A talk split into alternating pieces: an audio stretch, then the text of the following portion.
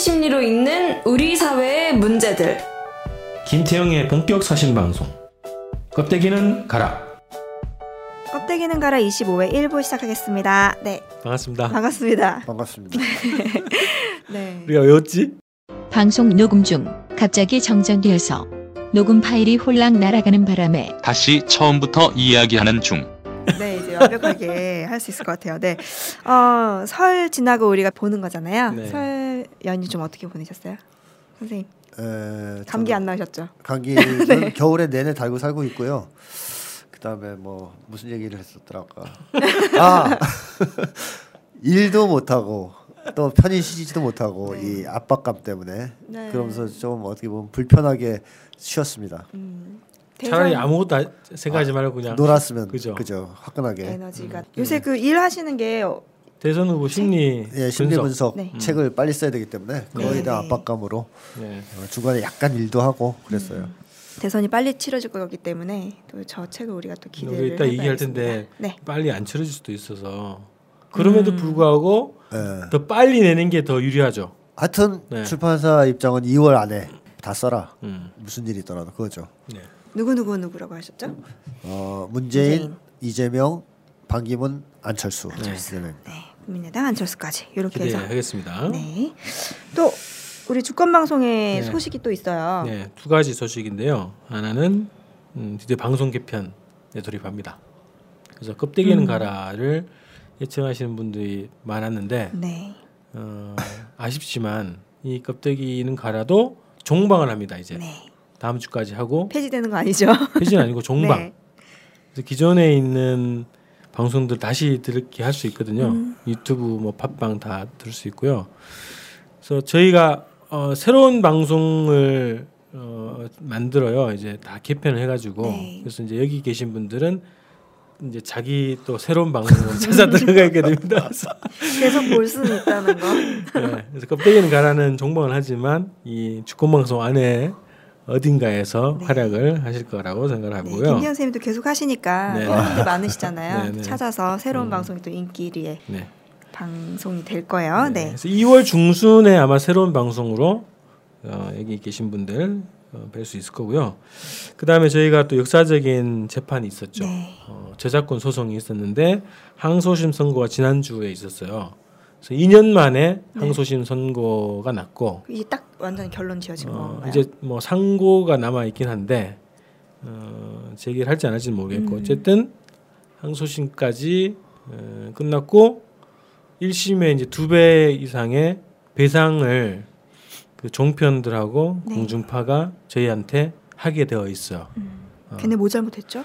그래서 이게 2014년도에 그 신인미 황선 통일 토크 콘서트라고 그 통일 행사가 있었어요. 이 행사가 11월 말에 있었는데 음, 이 콘서트를 진행하고 며칠 있다가 TV 조선에서 종북 콘서트라고 음. 지상 낙원 발언이 있었네. 뭐 3대 세습을 찬양했고 뭐 북의 그 지도자 맥주 맛있다는 게그 어, 대동강? 맥주가 네. 맛있다고 뭐 그랬다고 하여튼 뭐 이런 식의 네. 그 종목 논란을 벌이면서 이게 한 달 반 이상 이 콘서트에 대해서 종북몰이를 했죠. 김기춘 작품이죠. 음, 그래서 나중에 확인됐지만 김기춘이 직접 지시해서 네. 종북 콘서트라는 규정을 한 거고 그 멘트를 박근혜 씨가 직접 수석회의에서 어, 발언하면서 이게 확 커졌어요. 네. 그러면서 신임 선생 그 당시에 어, 강제 출국을 당했고 네. 5년간 입국 금지가 됐고 황선 씨는 구속까지 된 음, 과정이었죠. 음.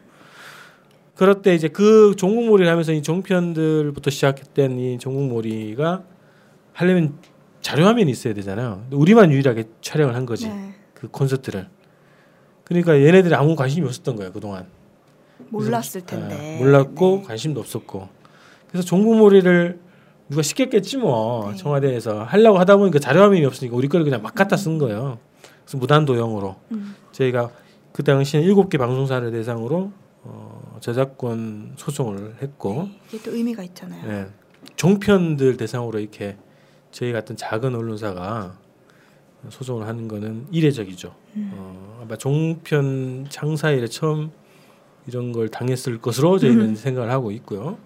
어쨌든 1심에서는 일부 승소했는데 2심에서는 1심의 두 배 이상의 배상을 하라 이런 판결이 내려졌어요. 그래서 저희는 뭐 금액도 금액이지만 종편 그리고 공중파 대형 언론사들이 어, 영세한 작은 언론사들 혹은 1인 미디어들의 창작물 취재물들을 무단으로 갖다 쓰는 관행의 제동을 걸었다.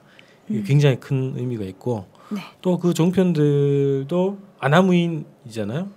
특히 공중파도 다 그래. 요즘에는 뭐 KBS, MBC 다 그런데 아나무인이에요. 음, 자기들이 다 최고인 줄 뭐 뭐 이런 거. 완전 뭐 권력자 행사를 하고 네. 있죠. 그래서 이런 관행들이 어, 일반적인데 여기에 이제 법적으로 제동을 음. 걸었다. 저게 저희는 이제 그거에 큰 의미를 음. 가지고 있습니다. 네, 그런 것 같습니다. 잘 됐네요, 그죠? 잘 됐습니다. 네. 주권방송이 미랄 영농조합법인과 함께 우리밀 라면을 판매합니다. 수입산 밀이 아닌 완전 토종 호밀과 안진뱅이 밀로 만든 건강한 우리밀 라면입니다. 아이들에게도 어르신들께도 안심하고 요리해 줄 수 있는 착한 라면입니다. 주권방송 홈페이지 배너를 클릭하셔서 착한 장터 페이지를 들어오시면 여러 가지 종류의 라면을 주문하실 수 있습니다. 이곳에서 주문하시면 주권방송의 후원이 됩니다.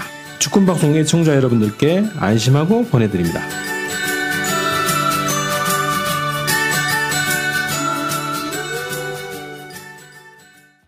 자, 그러면 이제 본격적으로 껍데기는 가라 25회 1부를 시작해 보도록 할게요. 네. 오늘 1부에서는 근해의 반격. 끝날 때까지 끝난 게 아니다라는 주제로 얘기를 나눠볼 텐데요. 네, 대표님께서 요 멘트를 또 음, 기시감이 느껴지지? 네, 아, 박근혜가 그 돌아다녔어요. 네, 저는 청와대 그 관저에서만 있어야 되는 줄 알았거든. 음, 탄핵을 당하면 직무가 정지되는 거잖아요. 네, 그러면 직무가 정지되면 대통령으로서 뭐 그게 아니라 그냥 어, 어디 가면 안 되지. 근데 경호처가 발동이 돼가지고 교통 통제까지 하고 청와대에서 현충원까지 갔다 온 거예요. 그건 좀 그렇다. 묘수참배 부모님과 할수 있지만 뭐 아니 혼자 가든가 가면 네. 차 그렇죠. 몰고 어, 가든가 그렇죠. 네. 자전거 타고 가든가 버스 타고 되고. 그렇죠. 경호처가 발동이 돼서 어, 광화문 일대 교통을 통제를 했다는 거예요. 사람들 몰랐지 왜왜 이런지. 음, 나중에 알고 알고 보니까 이렇게 방문했다는 거예요. 23일 날 방문했다는 거고 그 다음에 25일 날 정규제 TV 여기랑 단독 인터뷰 한 게 막 계속 회자가 되고 있죠. 네, 25일 날 단독 인터뷰를 하고 그날 최순실이 소환되면서 어, 민주화 투사 네. 코스프레를 했죠. 탄생했죠 그날. 아, 와 멋있더라고. 자유민주주의 특검이 아니다. 자백을 강요하고 있다. 억울하다. 하면서 연병하는 소리를 들은 그날입니다. 멋있게 하려고 그러네 막판에 그냥. 그게 너무 웃기더라고. 이제 뭐 우병우가 시켰나 짤로 돌아다니는 건데 네. 조사를 받고 나오면서 하라고 했더니 왜 왜 버스에서 내리자마자 했냐. 받은 적이 없는데 너는 너무 원래 웃기다. 조사도 밤에 나오잖아 보통. 네, 그래서 어, 나오면서 했었어야 되는데. 기자들만 있었는데 아침에 또 아유 청소 안주머니가 계셨네. 네, 아, 그러셨는데 네. 자 아까 이- 인터뷰 얘기하셨어요. 네. 이제 인터뷰가 우리가 좀 관심 있게 국민들이 보셨더라고요. 많이 이제 기, 기사도 워낙 많이 나고. 음. 근데 이게 인터뷰라고 보기에는 조금 이상한 구석이 많습니다. 인터뷰를 했던 정규재 주필. 근데 질문 자체에 이미 결론과 박근혜의 대변, 변명이 다 들어가 있는 질문들을 하면 박근혜가 거기에 어, 맞다. 나 억울하다. 뭐가 잘못됐다. 이렇게 맞장구 치는 그런 형국이었는데요. 거의 우리 방송 같지 않아요? 어, 다 합의된. 어떡하지? 말이 갑자기. 막히는 느낌인데. 네. 어. 박근혜는 근데 뭐야? 자기 잘못을 모르는 거 우리가 하고 틀려요. 우리는 어, 뭔가 좀 그렇죠. 떳떳한 내용을 다 알고 다루지만 있죠. 박근혜는 자기가 뭘 잘못했는지를 모른다는 거를 이 인터뷰에서도 또 보여줬어요. 그래서 뭐 루머 때문에 탄핵당한 게 아닌데 자기가 꼭 그런 루머 때문에 자기가 뭔가 어, 음모의 여주인공 된 것처럼 이렇게 했단 말이에요.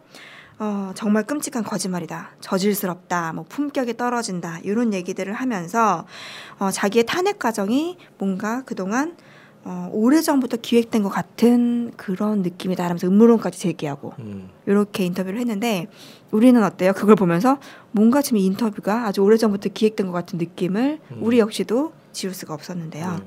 그들이 막 갑자기 이렇게 반격하는 거 그냥 뭐 다 세팅돼서 이런 걸까요? 뭐 그냥 때가 돼서 어떤 이유가 좀 있을까요? 최후의 바락이라고 네. 봐야 되겠습니다. 최후의 어, 왜- 연명하는 왜냐하면- 게 너무 웃겨. 이 사람들이 위기 의식을 네. 느낄 수밖에 없는 상황이잖아요. 최순실 일당 특히 보수층 다 김기춘 같은 사람이 이제 수갑차고 구속되는 장면이 나왔고 네. 조윤선 조윤선도. 구속되고 있고 역사적인 장면입니다. 네, 점점 특검에서 쪼여오고 있지 않습니까? 그러니까 이제 이 최순실 일당이 야 이거 위험하구나 장난이 아니구나 하는 것을 좀 절감하는 상황이라고 봐야 되거든요. 따라서 위기 의식이 굉장히 심해졌을 테고 여기서 밀리면 이제 끝나겠다 하는 이제 절박한 상황이 됐죠. 그래서 반격을 조직적으로 시도하고 있다고 생각이 됩니다. 근데 한국 상황에서 이 사람들이 반격하는 방식이 그 한국의 보수층의 심리와 밀접한 관련이 있거든요. 그러니까 한국 보수층은 이념적 보수 집단이 아니거든요.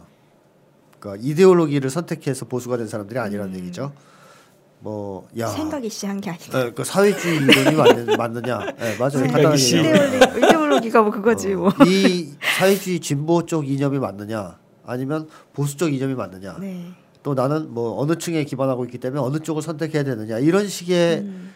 그 이념적인 입장에서 보수를 받아들인 사람들이 아니에요 한국 사람들의 보수는 그래서 한국의 보수층한테 물어보세요 한번 이념적 지향을 네. 뭔지 몰라요 사회주의가 뭐냐 그러면 그것도 모르고 자본주의가 뭐냐 그러면 그것도 잘 몰라요 빨갱이가 뭐냐고 해도 모를 것 같아요. 멸공 아니에요? 그러니까 그런 어떤 베이스가 있는 상태에서 철학을 가지고 보수가 되는 게 아니고 이 사람들은 왜 보수가 됐냐면 한국 아시다시피 한국 역사 자체가 굉장히 처참하잖아요. 해방 이후에 좌익 학살, 네. 이제 좌익만 죽인 게 아니죠. 정부에 반대하는 세력. 민족주의 뭐 중도 네, 뭐 기구 선생처럼 남북 통일 주장한 사람도 뭐 빨갱이로 몰려 죽었지 않습니까? 음. 그러니까 이런 상황, 한국 전쟁에서의 대량 양민 학살, 그 이후에 철권 공포 통치 이런 과정에서 한국 사람들이 정권에 저항하고 또 옳은 얘기를 하면 하루 아침에 빨갱이로 몰려 죽을 수 있다. 뭐 이런 이제 공포가 아주 일상화됐거든요. 근데 이런 공포가 극심해 지면 사람이 이제 살 길을 찾게 마련이죠. 네. 근데 그 살 길이 뭐냐면 보수가 되는 겁니다. 차라리 보수에 들어가서 그 보수의 완장을 차든 보수 쪽 어떤 신원을 가지든 그렇게 되면 적어도 권력에 의한 탄압은 피할 수 있지 않습니까? 그러니까 이런 과정에서 한국 사람들이 이 소위 정권의 공포 정치가 극심해질 때마다 이쪽으로 이동을 한 거죠 보수 쪽으로. 그래서 그거를 하나 알 수 있는 것은 대구 경북 지역이 한국에서는 진보 운동의 메카였어요. 해방 이후에. 그때는 그렇죠. 대구 대구 항쟁, 10월 항쟁 다 대구에서 터졌지 않습니까? 그래서 대구가 굉장히 강력했거든요. 이 소위 박정희 대통령의 큰형도 진짜 좌익 운동을 했을 정도죠. 박상희 씨. 음. 그러니까 대구가 그런 쪽인데 그만큼 또 탄압을 많이 받았습니다. 아주 많이 학살당하고 연좌제로 고생하고 이렇게 되다 보니까 대구 경북 지역의 진보 세력이 아주 극심한 탄압을 받았거든요. 네. 근데 그 과정에서 보수화가 되는 급격히 보수화가 돼요. 음. 왜냐하면 그런 탄압을 목격했기 때문에 대구 경북 사람들이 겁에 질린 거죠. 야 보수층으로 내가 살지 않으면 나 잘못하면 끝나. 끝장나겠구나 이런 공포를 느꼈으니까. 그러니까 이것만 봐도 한국 사회에서 이 공포가 보수화시키는 하나의 중요한 심리적 기제로 작용했다 네. 이것을 알 수 있거든요. 자 그렇다면 이제 답이 나오죠. 어떻게 하면 보수가 자기 신념을 버리고 진보 쪽으로 넘어올 것이냐 하나밖에 없습니다. 이제 공포가 줄어들어야 돼요. 네. 공포 때문에 묶여 있는 거니까 이 사람들은 이념적으로 이게 옳다를 설명하거나 뭐 이런 얘기 해도 소용 없어요. 무서워서 거기 묶여 있으니까 안 무섭게 해줘야 되거든요. 내가 틀리다고 말해도 안전하고. 아 상관없어요. 그거는 움직이는 동력이 전혀 안 돼. 이 사람들한테는 이 사람들은 안전하다고 느껴야 돼요. 네. 근데 그러려면은 이 자기들을 무섭게 만들고 있는 이 한국의 극우 파쇼 세력 혹은 사대 매국 세력이 힘이 빠졌다는 느낌. 음. 이제 무기력해졌다라는 그런 걸 느껴야지 이 사람들이 빠져나오거든요. 근데 그게 이제 지난번에 있었던 거죠. 최수실 사건이 터지면서 촛불 항쟁이 막 거세게 번져지고 이 보수층이 일방적으로 밀렸지 않습니까 그때? 네. 그러자 이 사람들이 공포가 줄어드니까 박근혜 지지층이 30에서 10% 까지 줄었어요. 네. 한때 5%까지 5%. 떨어진 적도 있어요. 그러니까 이 사람들이 확 빠져나갔던 거예요. 그 순간. 야, 이거 얘들 안 되는구나. 근데 지금 상황은 또 이제 일진일퇴를 거듭하는 상황이라 다시 좀 회복되는 중이라고 봐야 되거든요. 그러니까 한국 보수는 압도적인 힘으로 보수층을 밀어붙일 때 보수 권력 핵심이 힘이 빠졌다고 느낄 때 약화되고 빠져나옵니다. 보수 정체성에서. 그럼 반대로 보수를 결집시키는 힘은 이 권력의 핵심에 있는 사람들이 힘이 있다고 느껴지면 다시 결집하겠죠. 네. 그래서 이런 시도가 나오는 거라고 봐요. 세게 나오는. 네, 박근혜가 세게 나오는 거죠. 그러니까 울면서 잘못했어요 이러면 보수가 떨어져 나가요. 음. 어 우리 대장이 약하네 알고 보니까 힘이 없네 빠져나가거든요. 근데 대장이 내가 뭘 잘못했는데 네. 뒤로는 어떻게 어, 되든 간에 어, 우선은 앞에서는. 그렇죠. 탄핵 끝나면 검찰하고 언론 손봐줄 거야. 네. 막 이런 얘기를 하면 아. 어, 사람들이 야 이거 되겠다. 저 사람이 뭐가 아직 있나 봐. 다시 결집할 수 있는 힘이 있어요. 최소 양다리로 가야 되겠네. 네? 보수 쪽에서는 네. 최소한 양다리 이렇게 어, 어디로 붙을지. 어, 이렇게 이렇게 왔다 갔다 하면서 그거는 뭐 굳이 목적식적으로 그렇게 안 해도 심리적으로 그렇게 되게 돼 있어 이 사람들은. 음. 그래서 이제 유동하는 거죠. 계속 네. 이동을 하는 거죠. 자 그런 상황에서 보수 집회 같은 데서는 또 계엄령 선포 이런 걸 들고 나온단 말이에요. 네. 그럼 이 나이 든 사람들은 믿어요 또 그 시절을 겪었기 때문에 아 이렇게 날뛰어도 얼마 있으면 군대가 나와서 또 싹 정리하고 다 처리할 거야. 그럼 이 사람들 이탈하겠어요 안 하겠어요? 자기네가 이탈하면 큰일 나죠. 이탈했다가 군대한테 잡혀가려고. 네. 그러니까 이 사람들은 이탈 못하죠. 이런 효과가 있어요. 그러니까 이 보수의 최후의 반격에서 쓰는 무기도 역시 70여 년간 한국의 보수층을 결집시키고 이용해왔던 무기와 똑같다. 공포를 이용한 무기다. 그런 거죠.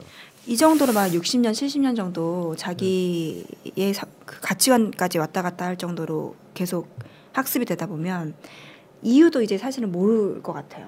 그렇죠. 내가 여기 여기 여기저기 여기 잘 될까 여기 안 될까 이렇게 판단할 수 있는 이런 여유도 없고 그냥 어느새 그냥 자기도 모르게 거기 가 있는 익숙해지는 거 아닐까? 네. 익숙해지는 관계도 그렇고 사람 관계도 익숙한 상태인 거지. 완전히 그냥 거기로 이제 그렇게 된 사람들도 꽤 있을 텐데 다는 아니라고 보고요. 보수층에서. 음. 그렇기 때문에 이 사람들은 공포가 줄어들면 빨리 빠져나와요.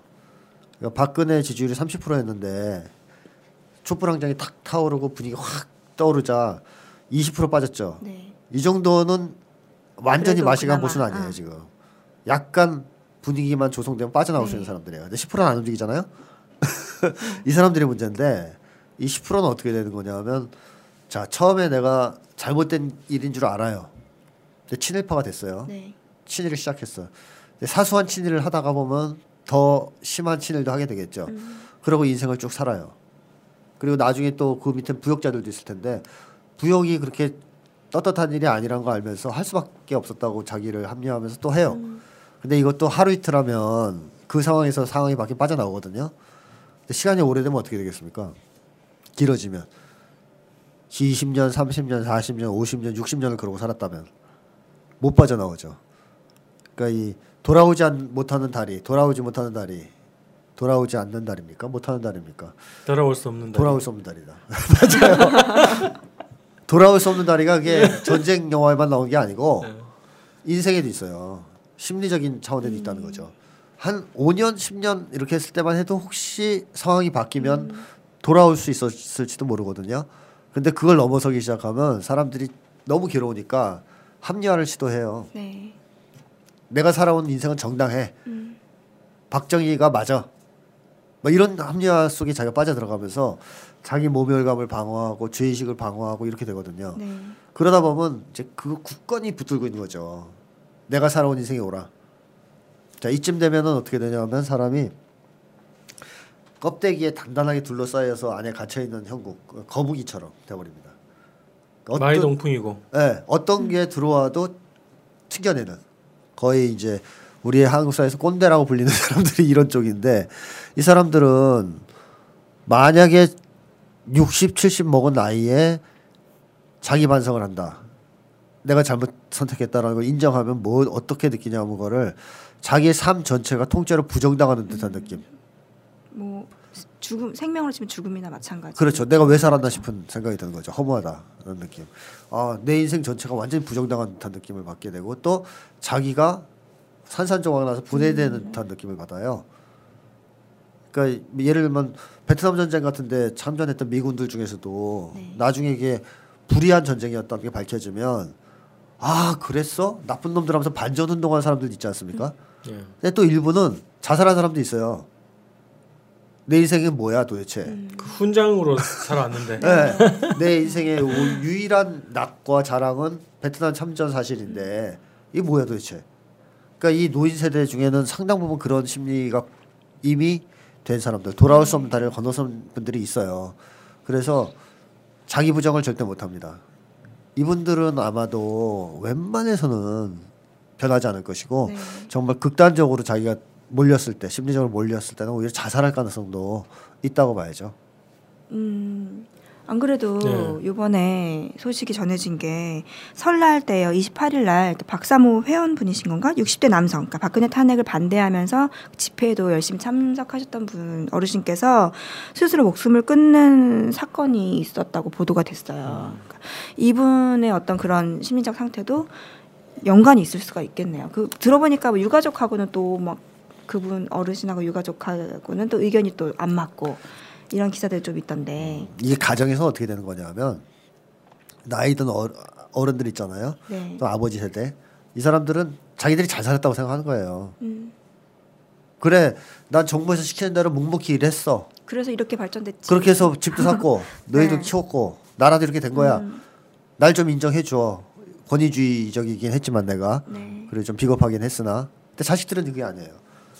아 그렇게 해서 나라를 이렇게 만드셨고 당신이 음. 가정에서도 권위주의를 앞세워서 어, 자식들의 시- 마음에 상처를 입혔고 부모를 존경하지 않는 거죠. 그러니까 이 사람들은 짜증 나고 화나는 거죠.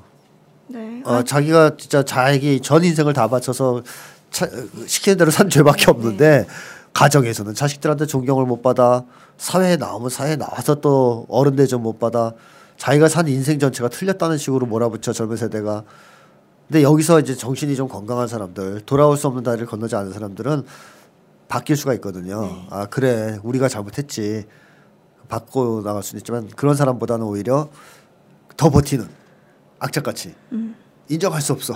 나 잘 살았어. 뭐 이렇게 그러니까 이게 노인기에 어떻게 보면 자기 통합이 안 되는 사람들이에요. 그 발달 과제를 보면. 아, 참 이게 태극기 집회 보면은 아, 막 이렇게 제가 이렇게 하기, 손가락질 하면서도 이런 얘기를 들으면 또 어르신들 마음이 되게 짠하거든요.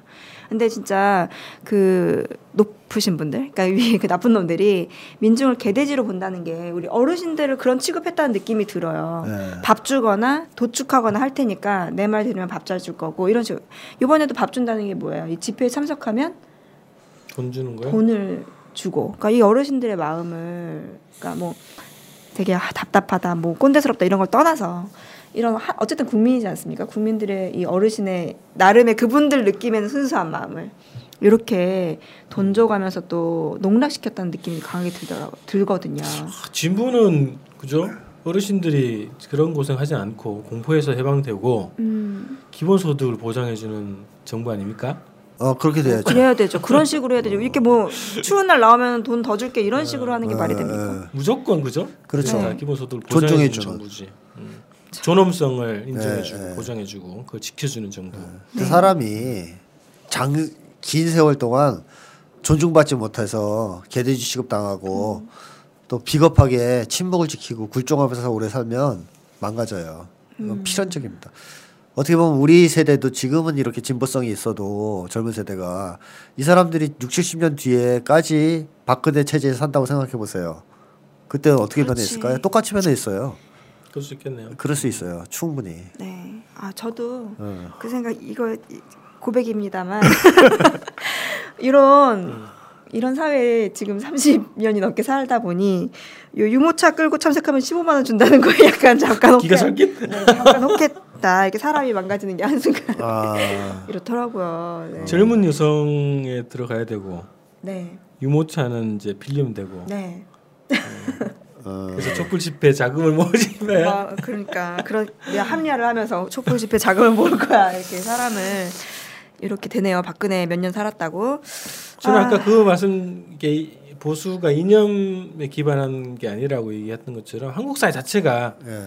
예를 들면 여러 가지 사회 제도, 사회 체제에 대한 다양한 이 경험, 간접 경험, 학습 경험 자체가 보장이 안 돼 있잖아요. 그렇죠. 어. 네. 그거 하려 그러면 목숨을 바쳐야 예, 되거나 예, 구속을 각오해야 되거나 이런 걸 거쳐 예. 온 상황이기 때문에 특히나 더 어, 보수적인 사람들 분들이 이 세계에 대한 이 경험이 부족하고 오로지 공포만 직접적으로 접하게 되는 그런 상황에서 그렇게 된 것 같거든요. 아예 태어날 때부터 보수가 없잖아요.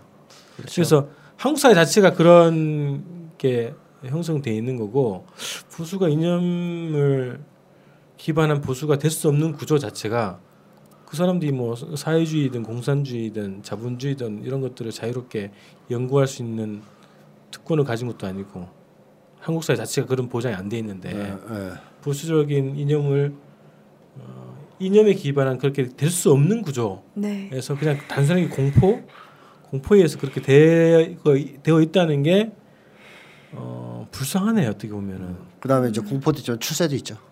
출세도 적극적 추세 주자들도 그 머리 좀 써가지고 하는 쭉 출세도 달라붙어서 이렇게 우병우처럼 올라가서 음. 그쪽으로 가는. 예. 그래서 이걸 깨야 된다는 거잖아요. 네. 공포라는 이 껍데기를 좀 깨고 나야 나서야 이제 정말 이 존엄 있는 삶을 살 수 있다. 그게 어, 돈의 많고 적은 걸다 떠나가지고 그런 음, 생각을 하게 되네요. 지금 말씀하시는 거 들어보니까. 음. 그래서 우리 부모님들을 어, 정말 효도하는 길, 존엄 있는 삶을 사실 수 있게 만들어 드리는 거. 그게 바로 진보 정부가 해야 될 역할이다. 네. 그런 생각이 드네요. 어, 너무 좋은 결론으로. 네. 민족재단에서 잡지 민족을 창간했다고요? 네, 민족 문제 남북 관계와 관련한 다양한 논문과 칼럼이 실려 있습니다. 네. 보니까 이채영 교수님, 김태영 소장님, 곽동기 박사, 문경환 기자 이런 분들이 글을 쓰셨는데요. 주로 주권 방송에 많이 나오시는 분들 아닌가요? 네, 그 밖에도 많은 분들이 써주셨고 싱가포르 사진 작가 아람판 씨의 북한 사진 화보도 실려 있습니다. 네, 특집 기사로는 미국 대선이군요. 트럼프 시대의 한반도 문제. 꼭 사봐야겠는데요. 어떻게 구입하면 되나요? 주권방송 홈페이지에 광고 배너가 있습니다. 이걸 클릭하시면 됩니다. 가격은요? 만 원이고요. 배송비는 없습니다. 네. 민족 문제, 남북 관계에 관심 있는 분들의 많은 구입 바랍니다. 네. 그렇게 이제 진보 정부 얘기가 나오는 게 다 기분 네. 좋은 요럴 때 야당 의원들이 조금만 더 잘해주면 좋겠는데 이번 설 때 어르신들 얘기 들어보니까 야당도 또 손가락질 받기 시작했더라고요. 야당 모양새를 보면 벌써 이미 뭐 탄핵은 얘기가 이제 나오지도 않아요. 우리 국민들은 아직도 지금 탄핵에 관심 있고 박근혜 행보에 하나하나 이렇게 초점을 맞추고 있는데 야당 의원들은 어때요? 몸조심하고 어, 이렇게 하면서 대권 경쟁에만 몰두하고 있는 모양새인데요. 김부겸 의원이 이렇게 말했다 그래요. 대구의 설 민심을 봤더니 박근혜 대통령에 대한 동정 여론이 더 커진 것 같더라. 민주당이 마치 당을 다 잡은 것처럼 오만해서는 안 된다 이렇게 말을 했더라고요. 딱 이런 느낌 저도 이번 시골 내려가서 어르신들 얘기 말씀드리면서 느꼈거든요. 네. 그러니까는 맨 처음에는 이제 박근혜 욕을 엄청 했는데 요새 다시 그런 얘기가 돌더라고요. 박근혜 불상 동정론이 다시 막 올라오면서 지금 박근혜 너무 그렇게 한다. 이렇게까지 해도 되냐. 뭐 여자라서 불쌍하다. 이 얘기가 다시 또 나오고 문재인이 대통령이 되면 북에 또 쌀을 퍼줄 거다. 이런 얘기 또 나오고 그래서 뭐 선거가 사실은 거의 안개 속입니다. 어. 그런데도 야당 의원들은 자기네 아까 말씀하셨지만 뭐 네 명이라고 치면 네 명 중에 한 명이 꼭 할 거라고 이미 정해놓고 넷이서만 싸울 생각을 하고 있더라고요. 그 지금 두 가지 좀 갈라봐야 될 것 같은데 하나는 이제 민심을 어떻게 봐야 될 것이냐 하나는 어, 정말 국민들이 바라는 거를 그대로 헌신적으로 실천할 수 있는 정치인을 요구하고 있다라는 거 하나 하고 또 하나는 요 틈을 비집고 어, 종북몰이 빨갱이 몰이를 통해 가지고 새롭게 어, 다른 어, 세력으로 또, 네. 정권 연장을 하려고 하는 흐름 두 가지가 다 작용, 작용하고 있다 고 보거든요. 좀 갈라봐야 될것 네. 같은데 일단은 저는 우선 앞에 거 어, 민심이 민심. 와- 정말 지향하고 요구하는 거를 그대로 실천하는 음, 정치인 진보적인 개혁적인 정치인을 절실하고 요- 원하고 있는데 지금 이제 권력이라고 하는 어떤 대권이라고 하는 거기에 어, 눈이 가 있다는 거예요. 지금 여전히 보셨겠지만 최순실, 박근혜가 기세등등하게 역전을 노리고 있잖아요. 어, 이제 이걸 뒤집어 엎으려고 하고 있다는 거고 어, 박사모 비롯한 국정원이 여전히 우리 밑에서 작업들을 계속 하고 있고 그런 상황이기 때문에 이게 어떻게 보면 굉장히 첨예한 상황이거든요. 촛불이 다 이긴 게 아니라는 거예요. 네. 촛불이 요구하는 요구하는 민중들이 요구하는 어, 제도적인 거, 어, 법적인 거, 문화적인 거, 어, 그리고 적폐 청산 이런 것도 여전히 그 상태로 그대로 있는 거거든요. 어, 현재 힘이 약간 위축되고 축소됐을 뿐이지 언제든지 반격을 노리고 있는 이 사- 상황에서 이들과의 싸움에 집중하지 않는 것이 가장 불만이 아닐까 싶어요. 제가 볼 때는. 요렇게 얘기하시더라고요. 저희 엄마는 어떤 의원인지 이제 이름은 거론하지 않겠지만 엄마의 사, 사적인 견해이기 때문에 그 탄핵 막 한참 청문회 할 때는 엄청 잘하는 것 같더니 요새 나오는 거 보면 걸음걸이가 틀려진 것 같다. 아, 뭐, 어? 어 그런 느낌이 든다는 거예요. 근데 이게 실제일지 아니면 우리 엄마의 어떤 자기 경험에서 나온 건지는 모르겠지만 그런 느낌들이 목에 탁 네. 목이 뻣뻣해진 느낌들을 우리 국민들이 단순히 새누리당만 욕하는 게 아니라 이렇게 사회 전반적인 어떤 이런 적폐 전체에 대해서 지금 분노하고 있는 건데 단순히 우리가 뭐 새누리당 박근혜한테만 화나 있는 게 아닌 건데 야당 의원들이 이걸 자꾸 잊고 있는 것 같아요. 국민들의 이 마음이라는 것은 결국 인간의 마음이랑 비슷한 건데 똑같은 건데 한편으론 그 그렇잖아요. 그 애인하고 막 싸워요. 바람핀 걸 알아가지고 그래서 나 이제 다신 너안 봐. 근데 잘못했다 와서 빌면 어떻게 해요? 또또 살아요. 많은 사람들이 어 뭐 그럼에도 불구하고 단호하게 헤어진 사람도 있지만 상당 부분은 또 어, 저렇게까지 하는데 예정을 봐서 이게 제가 이 얘기를 왜 하냐면 심리적으로 한번 애착 관계나 유착 관계 형성되면 잘 안 끊어져요 이게 돌아가요 자꾸 네. 그쪽으로 돌아가려는 관성이 있어요. 한 번 딱 유착 이 유착되거나 관계가 애착 관계 하면 형성되면 잘 안 끊어진다는 거죠. 음. 이거 쉽게 생각하는 사람들이 있는데 그게 쉽지 않아요. 자기들이 살아온 인생을 봐도 쉽지 않다는 걸 알 겁니다. 뭐 친했던 사람, 정졌던 사람, 조금 잘못하고서 큰 잘못 저, 저질러 쳐도 그 사람이 와서 다시 한번 관계 맺자 그러면 마음이 흔들리잖아요. 그거랑 비슷하게 한국의 보수도 세월이 길잖아요. 보수로의 애정을 쏟은 시간이 따라서 이게 한 번에 정떼는 게 쉽지 않아요. 여러 차례 거기서 젖대는 것처럼 계속 네. 여러 번의 과정이 있어야 그렇죠. 겨우 뗄 수 있거든요. 그러니까 진보 장기 집권을 해야 좋은? 완전히 어. 완전히 떨어진다는 거죠. 그렇죠. 그렇지 않는다면 언제든 회귀하려는 경향이 있을 것이다. 그래서 어떻게 보면 민심은 굉장히 역동적이고 요동친다라고까지 얘기할 수 있는데 한국 같은 상황에서는 대세론이 잘 안 먹히는 이유 중 거기 있거든요. 과거에 보면 이해창 대세론 누가 그걸 깰 거라고 예상했습니까? 근데 신진 노무현이 깬단 말이에요. 놀라죠. 그거를 네. 깬다고요. 그 다음에 또 이명박 정부 말기에 실정이 너무 많아서 이제는 야당으로 정권 교체가 당연하다고 네. 다들 생각했잖아요. 근데 또 박근혜가 박근혜 잡았어요. 같은 예. 네. 그러니까 이게 역사적으로 보면 그 낙관할 수 없다는 거죠. 이게 된다. 민심이 이랬으니까 앞으로도 이럴 것이다. 그렇지 않고 민심은 굉장히 요동치잖아요. 근데 그 이유 중에 하나가 바로 이런 것이 영향을 미칠 수 있다는 거죠. 그러니까 지난 대선에서 1대1로 여야가 맞붙었을 때 49대 51 나왔어요. 네. 최선을 다한 결과였는데 이제 그게 다음 대선에서도 유지될 것이냐 아니면 역전할 것이냐 쉽게 낙관할 수 없어요. 이 민심의 추이를 봤을 때는 그래서 이거를 가능하게 하는 유일한 방법은 제가 생각할 때는 국민들이나 민중들한테 싸우는 모습, 그러니까 사기 싸움에서 일단 밀리지 않는 모습을 보여줘야 된다. 그래야 모습. 그래야 공포가 줄어드니까 공포가 계속 줄어들어야 보수는 요동치고 흔들린단 네. 말이죠. 그 다음에 이쪽 세력은 집결하고 그 다음에 또 하나 아까 말씀하신 대로 진정한 민중의 이익과 요구를 대변하는 정책, 주장 이런 것들이 계속 나오면서 희망을 줘야 또 결집이 될 거 아니에요. 국민들이. 그래서 그런 것들을 지금 최선을 다해서 해야 될 때이지 우리가 이겼다라고 안주하면서 뭐 마음 놓고 있을 때는 아니다. 다행히 이제 한 가지 우리한테 유리한 변수는 날씨가 풀려가고 있지 않습니까 이제 네. 시간이 흐름에 따라서 사실 촛불이 수그러들었던 건 이 추위 때문 아니었어요? 네. 어, 너무 그러니까 추워서 어, 나가보니까 정말 춥더라고. 네, 한 어. 날씨 따뜻하면 거의 나가서 노숙할 수 있잖아요. 그러니까 이제 날이 풀리면 이제 촛불이 다시 타오를 텐데 이 과정에서 어, 야당이 또 대선 주자들이 어떠한 모습을 보이냐에 음. 따라서 저는 지지율도 대단히 빠른 이 변화를 보일 수 있다. 지금의 이 뭐 퍼센티지가 유지가 안 되고 아주 요동칠 가능성도 있다고 봅니다. 네, 맞아요. 그러니까 누가 가장 헌신적으로 싸우는가 그렇죠. 여기에 따라서 민심이 움직일 거라고 보고 어, 이게 좌절감을 주면 안 되잖아요, 그죠? 아 같이 싸우는 줄 알았더니 또또 네. 저렇게 어? 지네 어, 이 자리 싸움을 하네 이렇게 비춰지면 또 좌절감이 오잖아요. 그 자체 과정 자체가 저는 상처를 주는 거기 아, 때문에 정 떨어지는 그죠. 느낌이 들죠. 네. 어, 정신 차려야 됩니다, 야당 후보들이라고 하시는 분들. 네. 예.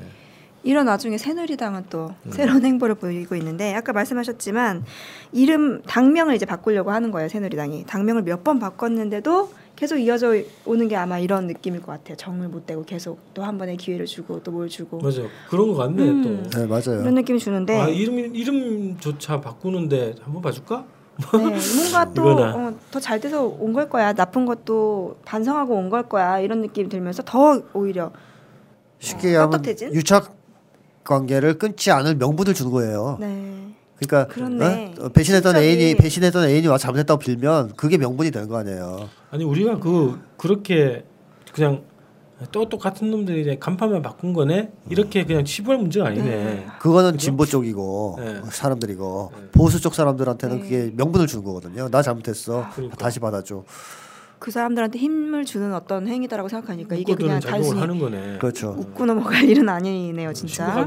그래서 이게 공포를 일단 음. 확실하게 줄여서 이 사람들이 보수로 들어간 원천적 심리적 원인을 흔들어 버려야 되는 거고 네. 또한 가지는 아까 얘기했듯이 진보를 지지했을 때 어떤 극적인 변화 음. 그러니까 보수에서 이탈할 정도의 극적인 변화를 경험할 수 있는 정도의 진보의 전투력이라든가 비전 제시 능력이라든가 이런 게 있어야 된다는 거죠.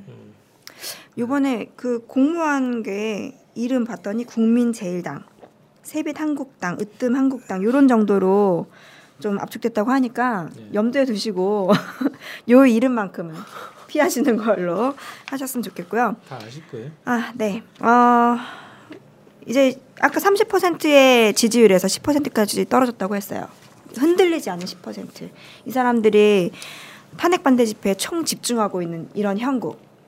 20% 30% 나갔던 그 사람 다시 데려오기 위한 공포를 조장하는 거라는 느- 생각이 드는데요. 말씀 들어보니까 이런 공포 좀 헛개비다, 공갈빵 같은 거다. 어, 부풀 억지로 부풀려 놓은 거니까 우리 촛불 시민들은 그런 거에 현혹될 리 없지만 겁먹지도 말고 그냥 개무시 한번 해보는 걸로. 음. 날씨 풀리면 전 나, 나올 거라고 생각합니다. 다시 네. 따뜻해지면 음. 다시 한번 타오를 거라고 생각합니다. 이렇게 시대 얘기, 전국 얘기를 오늘 껍데기는 가라에서 마지막 한다고 생각하니까 네. 뭔가 앞으로 더 얘기해 드려야 될 게 많은 느낌이 또 아니 다 아실 거예요. 조금 드는데 음. 이렇게 일부 마무리해도 아나운시우시겠습니까? 아저 저 다 까먹었어요. 아까. 저 원래 재방송을 잘 못하거든요. 아 그러니까 지금 이게 두 번째 사실은 녹음을 하고 있는데 좋은 얘기들을 또 새로 개편되는 방송에서 더 들을 수 그럼요. 있을 것 같고요. 네. 또 앞으로 책 쓰고 계신다니까 그 책도 많이 구매하셔서 보시고 좋은 선택을 꼭 해주셨으면 좋겠습니다. 네. 이렇게 껍데기는 가라 25의 1부 마무리하도록 하겠습니다. 네, 수고하셨습니다. 수고하셨습니다.